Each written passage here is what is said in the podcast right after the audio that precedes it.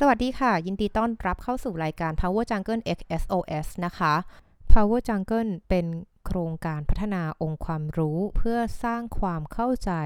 ความตระหนักรู้ และการมีส่วนร่วมในเรื่องการกำกับกิจการพลังงาน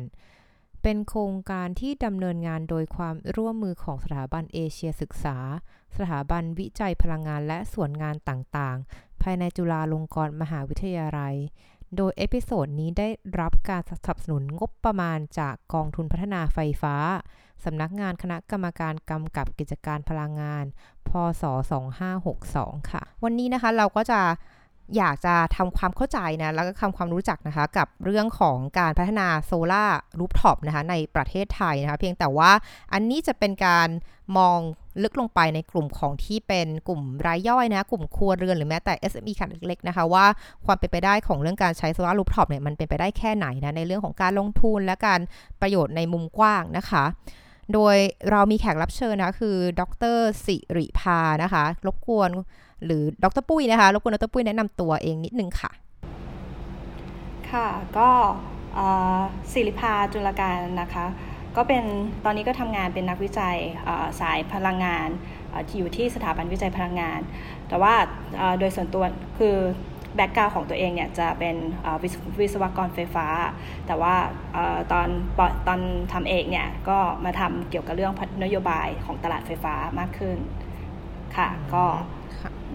ได้ค่ะ ถ้าอย่างนั้นวันนี้เราจะเริ่มถามคำถามนะคะ เกี่ยวกับเรื่องของงานวิจัยนะคะ ที่ดรปุ้ยได้ทำมานะคะ แล้วก็ทิศทางเป็นอย่างไรจุดประสงค์คืออะไรบ้างนะคะ ก็อันดับแรกเลยคืออยากทราบถึงที่มาหรือความเป็นมาก่อนในการพัฒนา solar rooftop นะคะ ในประเทศไทยค่ะว่า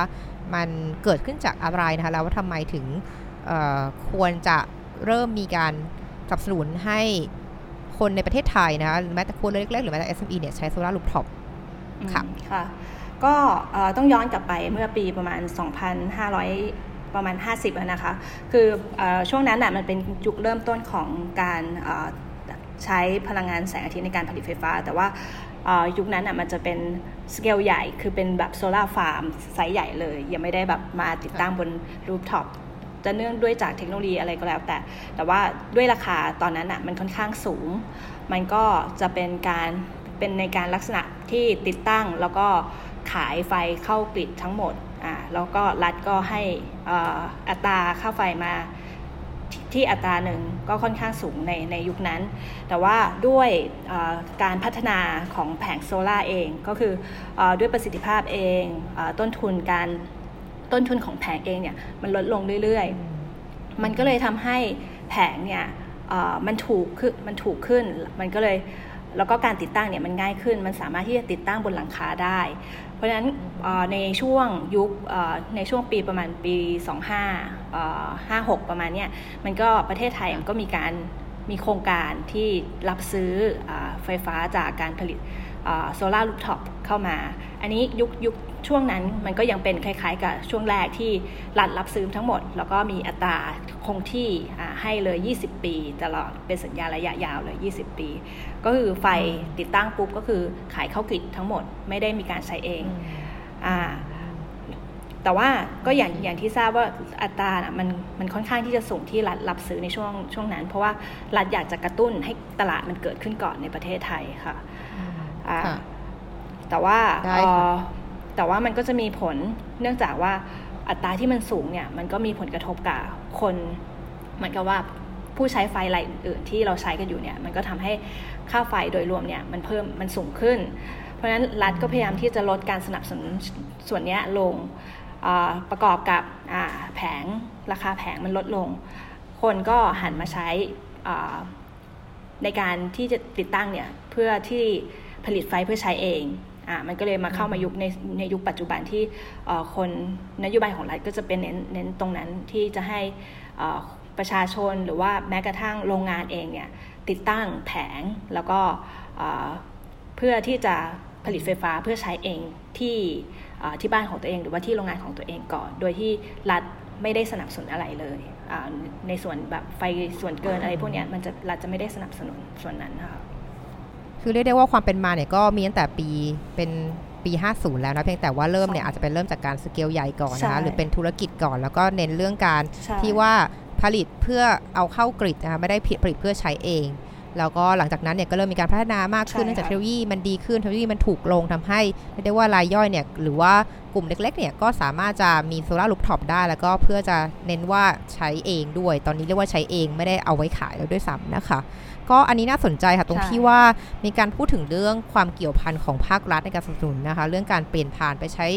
พลังงานแสงอาทิตย์มากขึ้น อันนี้ในแง่ของการเปลี่ยนไปในกรอบนโยบายเนี่ยเพื่อติดตั้ง solar rooftop เนี่ยสำหรับสเกลเล็ก ๆ เนี่ยมียังไงบ้างคะ มีการเปลี่ยนแปลงในเชิงนโยบายแบบไหนบ้างคะก็คือแต่ก่อนเนี่ยรัฐยังให้การสนับสนุนโดยการที่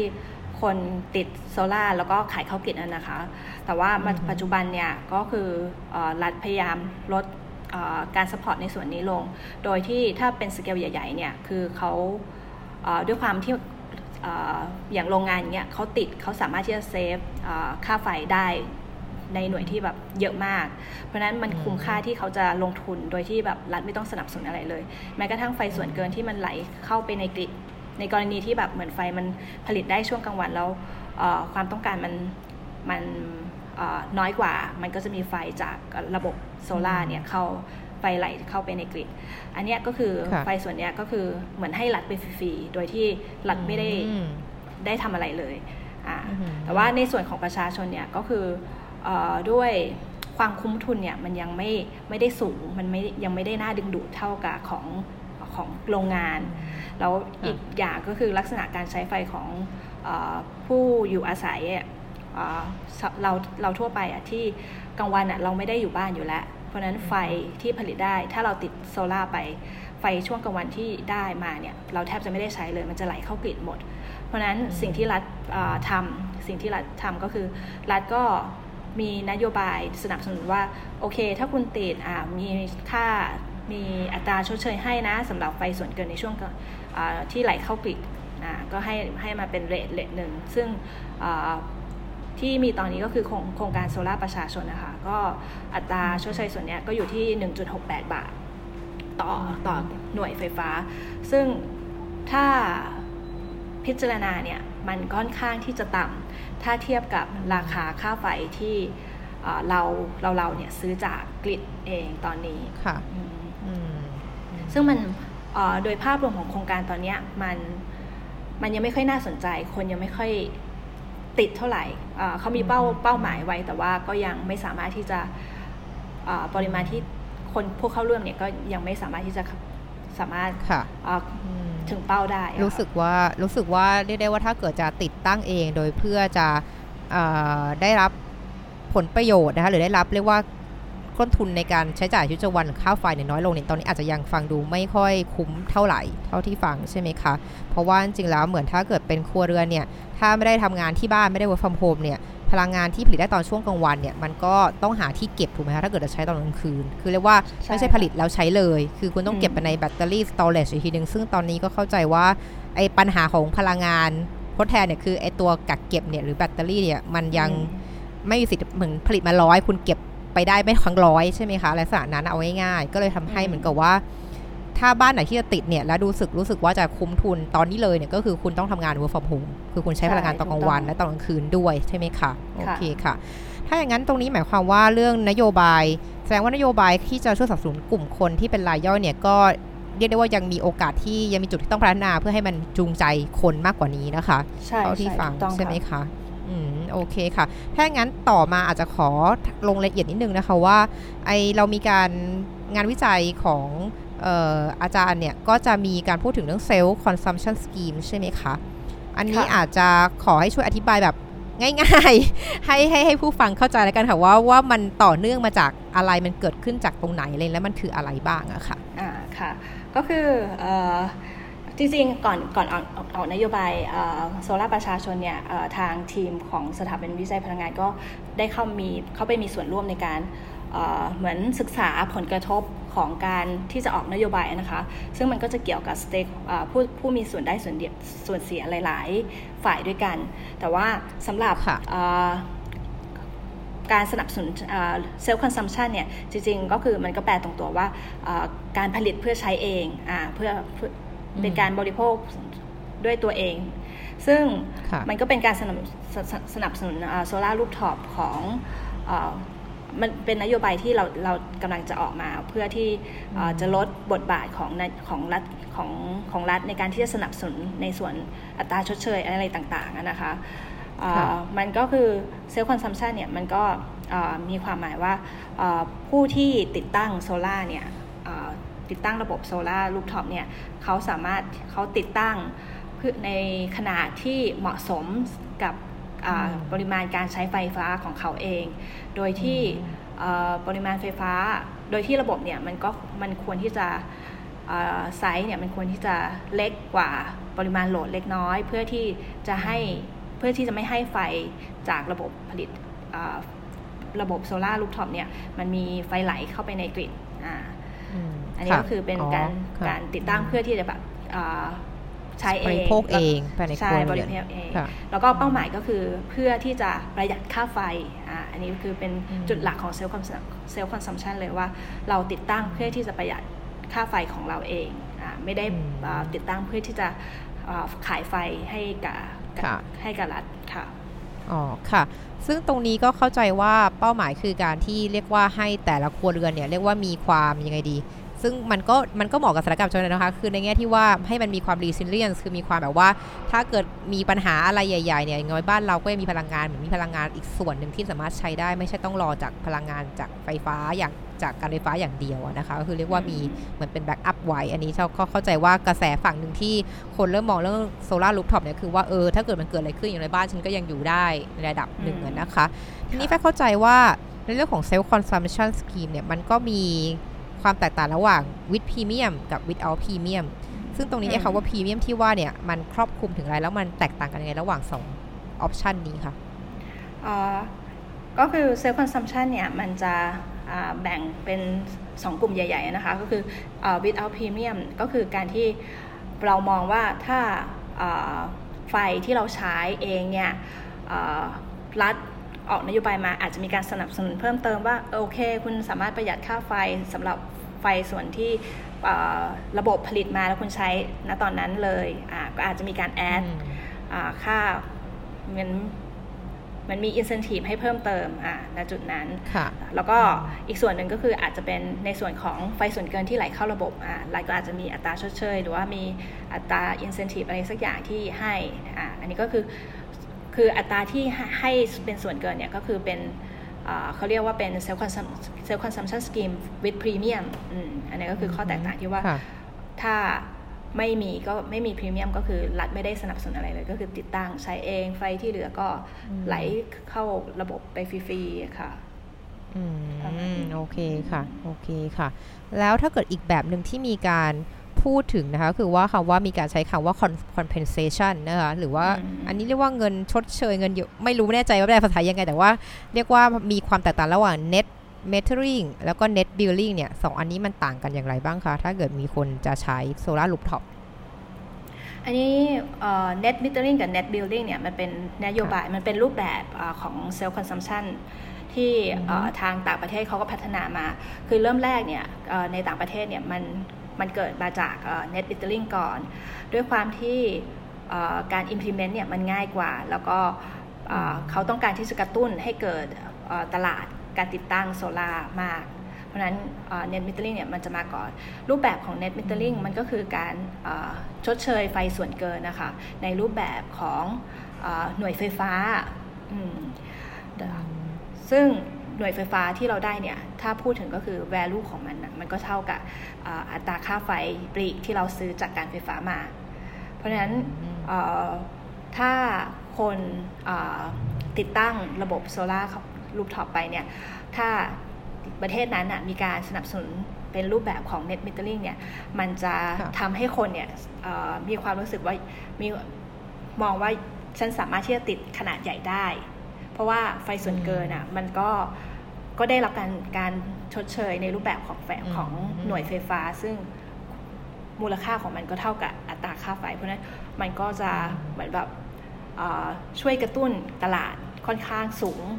คนก็จะติดเยอะมากในต่างประเทศ มัน แต่ว่ามันก็จะมีส่งผลกับพวกส่วนการไฟฟ้าเองนะคะ แล้วก็รายได้ของรัฐเองที่ว่า เออจากเดิมฉันเคย ขายไฟฟ้าได้เท่านี้ คนมาติดโซลา่าปุ๊บอ่ารายได้ของฉันก็หายไปอ่าเพราะฉะนั้นวิธีการที่รัฐเขาจะทำก็คือเขาก็พยายามที่จะลดรูปแบบของ net metering ลง วิธีการก็คือใช้หันมาใช้อาจจะมีการปรับเป็น net billing ก็ได้ net billing ข้อแตกต่างที่เด่นชัดระหว่าง net billing กับ net metering ก็คือ รูปแบบการชดเชยของ ไฟส่วนเกินของ net billing เนี่ยมันจะอยู่ในของหน่วยเงิน ซึ่งหน่วยเงินเนี่ยรัฐสามารถที่จะกำหนดได้ว่าฉันอยากรัฐฉันอยากจะให้อัตราที่ชดเชยเนี่ยมันต่ำกว่าอัตราค่าไฟหรือเปล่า หรือว่าเท่าอัตราค่าไฟหรือว่าจะสูงกว่าอันนี้ก็ขึ้นอยู่ คือมันมีความ flexible ในการ design design อัตราค่ะค่ะ อ๋อ ก็เข้าใจแล้วก็คือหมายความว่าทั้งสองอันเนี่ยมันคือการเรียกว่าทางรัฐเนี่ยเข้ามามีส่วนเกี่ยวข้องนะคะในการสร้างแรงจูงใจให้ให้ติดเลย solar rooftop นะคะเพียงแต่ว่าวิธีแรกเนี่ยอาจจะเป็นวิธีที่เริ่มขึ้นเหมือนเป็นวิธีที่ pioneer ก่อนอีกอันหนึ่งคือ net metering เนี่ยก็คือเน้นว่าอะโอเค เกินเท่าไหร่แล้วยังไงเดี๋ยวก็จะได้เท่ากับค่าไฟฟ้าเลยนะจากการไฟฟ้าเท่ากัน ซึ่งตรงนี้อาจจะมีปัญหาในแง่ที่ว่ากระทบภาพใหญ่ คือว่าการไฟฟ้าจะได้ทำไปได้ไม่ตามเป้า หรือว่าอันนี้ก็คือเรียกว่าเป็นภาพใหญ่มาก ซึ่ง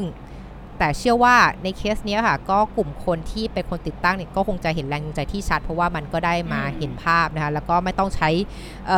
อะไรไม่ต้องไม่ต้องทำความเข้าใจเยอะก็คือตามค่าไฟเลยนะคะ แต่ว่าพอรัฐเริ่มเห็นตรงนี้แล้วก็เลยเริ่มเปลี่ยนมาเป็น net billing แทนนะคะ ซึ่งก็หมายความว่าตรงนี้จะเริ่มรัฐจะสามารถที่จะ อาจจะดูทิศทางตลาดหรือดูแบบพยากรณ์ต่างๆ forecast ต่างๆ แล้วก็มาอาจจะมาเซตว่าจะชดเชยให้เท่าไหร่อะไรอย่างนี้นะ ซึ่งเป็นจุดที่ทำให้รัฐเนี่ย ก็ยังสภาคงสามารถสร้างแรงจูงใจให้คนติดตั้งได้อยู่ แต่ในขณะเดียวกันก็ไม่สูญเสียรายได้ เกินกว่าที่ควรจะเป็น ก็คือเรียกพยายามหาจุดสมดุลตรงนี้ใช่ไหมคะใช่ค่ะถูกต้องค่ะ อย่างนี้หมายความว่าถ้าอย่างนี้ใส่ความว่าเทรนในอนาคต หรือว่าเทรนที่จะใช้เนี่ยก็จะกลายเป็น compensation ก็ใช้เป็น net billing มากขึ้นเลยมากกว่าเป็น net แบบ metering ใช่ไหมคะก็น่าจะเป็นทิศทางอย่างนั้นใช่ใช่ค่ะ ก็ทิศทางก็จะเป็นอย่างนั้นแล้วก็หรืออาจจะข้ามเลยส่วนใหญ่มัน net metering เนี่ยมันก็รัฐก็จะให้สัญญาให้เป็นสัญญาระยะยาวคล้ายๆกับซื้อซื้อไฟนะคะก็อาจจะแบบ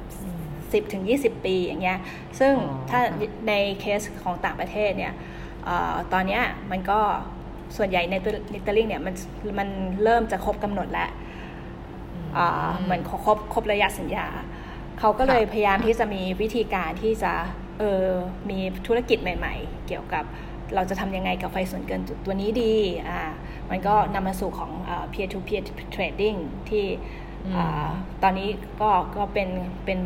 คำที่แบบทุกคนพูดถึงกันอ่าเป็นรูปแบบที่คนพูดถึงกันว่าเออคนพอเราเปลี่ยนมาเป็น prosumer ที่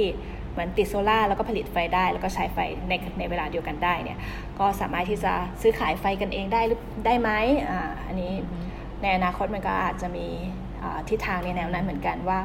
เออต่อไปเราก็ซื้อซื้อขายไฟกับเพื่อนบ้านที่เขามีโซล่าก็ได้นะก็คือเรียกได้ว่าทิศทางเนี่ย บางทีอาจจะเรียกว่าไม่ไปยุ่งกับไอ้เมทัลลิงแล้วนะคะ แต่ว่าจะข้ามไปเลยด้วยซ้ำว่าแบบว่าตอนนี้อาจจะรัฐอาจจะไม่ต้องเกี่ยวข้องแล้วก็ได้ อาจจะเป็นแค่ผู้สนับสนุนดูอยู่ห่างๆแต่เน้นว่าคุณต้องมีโครงสร้างนโยบายมีกรอบในการทำให้ผู้เล่นเนี่ยที่ตอนแรกเป็นแค่ผลิตแล้วใช้เอง เริ่มที่จะสามารถพอมันมีส่วนเกิน ก็ไม่ต้องส่งเข้า grid ก็ได้นะ แต่ว่าขายให้คนที่อยู่เพื่อนบ้านหรือเป็น community trade กันเอง ซึ่งรัฐเนี่ยอาจจะเป็นแค่คนกำกับดูแลโดยไม่ต้อง ยื่นมือมาจ่ายเงินอุดหนุนแล้วก็เป็นได้ ซึ่งตรงนี้คือเรียกว่ากลไกตลาดให้เขาทำงานกันเอง demand supply อะไรอย่างนี้เลยใช่ไหมคะก็เรียกว่าเป็น peer to peer นะคะ แล้วก็คำศัพท์ที่ได้ยินมาก็คือคำว่าเอ่อ prosumer ใช่ไหมคะเหมือนเป็น producer ผสมกับคอน sumer นะคะ ก็เป็นคำศัพท์ที่น่าสนใจมากเลยอะค่ะ แล้ว peer to peer นี้อันนี้ขอถามเป็นความรู้เพิ่มเติมว่าประเทศที่อาจารย์ได้พูดถึงค่ะว่าต่างประเทศทำแล้วนี่พอจะบอกชื่อได้ไหมว่าเป็นประเทศไหนบ้างที่เขา มีการไพโอเนียหรือว่าเริ่มมีเคสลักษณะนี้อะค่ะจะมีแถวยุโรปอะค่ะ คือด้วยความที่แถวยุโรปประเทศในในยุโรปเนี่ยเขามีโครงสร้างตลาดไฟฟ้าเนี่ยค่อนข้างที่จะเรียกว่าทันสมัย เขามีการแปลรูปในส่วนของรีเทลเรียบร้อยที่เขาแยกระหว่าง DSO Distribution System Operator กับ Retailer ถ้าเทียบของไทยเนี่ยของไทยเนี่ยเราจะมีการไฟฟ้านครหลวงกับภูมิภาคที่ทำหน้าที่ 2 อันเนี้ยยังรวมกันอยู่เพราะฉะนั้นมันก็คล้ายๆเป็นผูกขาดระดับหนึ่ง แต่ว่าในในประเทศยุโรปอย่างเนเธอร์แลนด์เยอรมันอะไรพวกนี้เขามีการแยกส่วนเนี่ยสองส่วนออกจากกันเรียบร้อย เพราะฉะนั้นบริษัทในส่วนของ retailer ทั้งหลายเนี่ยเขาสามารถจะแข่งขันกันได้อย่างเสรี ว่าลูกค้าอยากจะ ซื้อไฟจาก retailer ไหนก็ได้อย่างเงี้ยค่ะ ซึ่งเขาก็พัฒนาแพลตฟอร์มในส่วน peer to peer เนี่ยออกมา โดยที่ลูกค้าของเขาเนี่ยก็สามารถที่จะเข้าไปเลือกเขาจะมีแพลตฟอร์มเว็บไซต์ของเขาที่ลูกค้าเนี่ยสามารถเข้าไปเลือกได้ว่า เออเนี่ยฉันเห็นมีผู้ผลิตรายเนี้ยมา list อยู่บนเว็บไซต์เอออัตราค่าไฟของเขาถูก ฉันสามารถที่จะไปเหมือนทำสัญญาซื้อขายไฟกับเขาได้อย่างเงี้ย อันนี้ก็เป็นลักษณะ peer to peer เหมือนกัน โดยผ่านแพลตฟอร์มในการที่จับคู่ระหว่างลูกค้ากับผู้ผลิตไฟกับผู้ผลิตค่ะใช่งั้นแฟเข้าใจถูกไหมคะว่าในลักษณะประเทศอย่างนี้คือหมายความว่าทางภาครัฐก็เรียกว่าผู้ผลิตกระแสไฟฟ้าเนี่ยหรือผู้ผลิตไฟฟ้าให้ใช้ในครัวเรือนในอุตสาหกรรมเนี่ยก็จะมี2 2แบบ คือส่วนหนึ่งคือเป็นแบบในเอกชนเลยเขาก็มาแข่งขันกับเออมีแพลตฟอร์มให้ลูกค้าเลือกคนที่คุณอยากจะใช้หรือจะจะซื้อไฟด้วยนะคะ แต่ก็ภาครัฐก็ยังก็ยังมาเล่นด้วยใช่ไหมเหมือนมีทั้ง 2 ระบบอยู่ทั้งภาครัฐแล้วก็ภาคเอกชนใช่ไหมคะในในยุโรปประเทศยุโรปคือภาครัฐจะลดบทบาทลงค่ะ ก็คือตลาดไฟฟ้าของเขาเนี่ยในส่วนโฮเซลส่วนขายส่งเนี่ยมันจะมีผู้เล่นเยอะส่วนใหญ่จะเป็นเอกชนและ ส่วนรัฐเนี่ยจะทำหน้าที่ในส่วนของเกี่ยวกับสายส่งทั้งหลายไม่ว่าจะสายส่ง transmission หรือว่า distribution คือสายส่งแรงสูงหรือแรงกลางแรงต่ำอย่างเงี้ยค่ะ ก็คือมาเป็นจัดการ infrastructure มากกว่า ไม่ใช่เป็นแบบค่ะก็คือเรียกว่าภาครัฐเนี่ยก็เริ่มเปลี่ยนบทบาท เรียกว่ามีการ transformation ของภาพตลาดเนี่ยมาระยะหนึ่งแล้วโดยการที่แบบจากเดิมเหมือนอย่างประเทศไทยเราก็เป็นเรียกว่าผูกขาดโดยภาครัฐเป็นส่วนเป็นภาครัฐเป็นคนดูแลทั้งหมดนะคะทั้งเรื่องการ จัดส่งทั้งเรื่องการโครงสร้างพื้นฐาน แต่ทางฝั่งยุโรปเนี่ยเริ่มเปลี่ยนบทบาทแล้วว่าเมื่อเห็นว่ามีเอกชนเนี่ยเข้ามาแข่งขันเพียงพอ ก็เลยปล่อยให้กลไกการตลาดจัดการไป โดยที่ภาครัฐเนี่ยก็ก็เรียกว่าลดบทบาทลงมาเป็นการดูแลเรื่องโครงสร้างพื้นฐานใหญ่ๆ มากกว่าในเรื่องการในเรื่องการกระจายไฟฟ้าให้ไปทั่วถึงทุกทุกทุกส่วนในประเทศนะคะ โอเคค่ะถ้างั้นตรงนี้ก็ได้ความรู้เบื้องต้นแล้วนะคะ เกี่ยวกับเรื่องของอะไรคือพวกโซลาร์รูฟท็อปแล้วก็สำหรับเรียกว่า self-consumption นะคะนี่คือเป้าหมายนะคะ เนื่องจากวันนี้เวลาเราก็หมดลงแล้วนะคะ ครั้งหน้านะคะ เราจะมาพูดคุยกันต่อนะถึงงานวิจัยนะของอาจารย์ปุ้ยนะคะที่ได้ทำเกี่ยวกับเรื่องนี้ค่ะ และนี่คือทั้งหมดของรายการ Power Jungle XSOS ประจำวันนี้ EP นี้ได้รับการสนับสนุนงบประมาณจากกองทุนพัฒนาไฟฟ้าสำนักงาน คณะกรรมการกำกับกิจการพลังงาน พศ 2562 ขอบคุณที่ติดตามและพบกันใหม่ใน episode หน้า สวัสดีค่ะ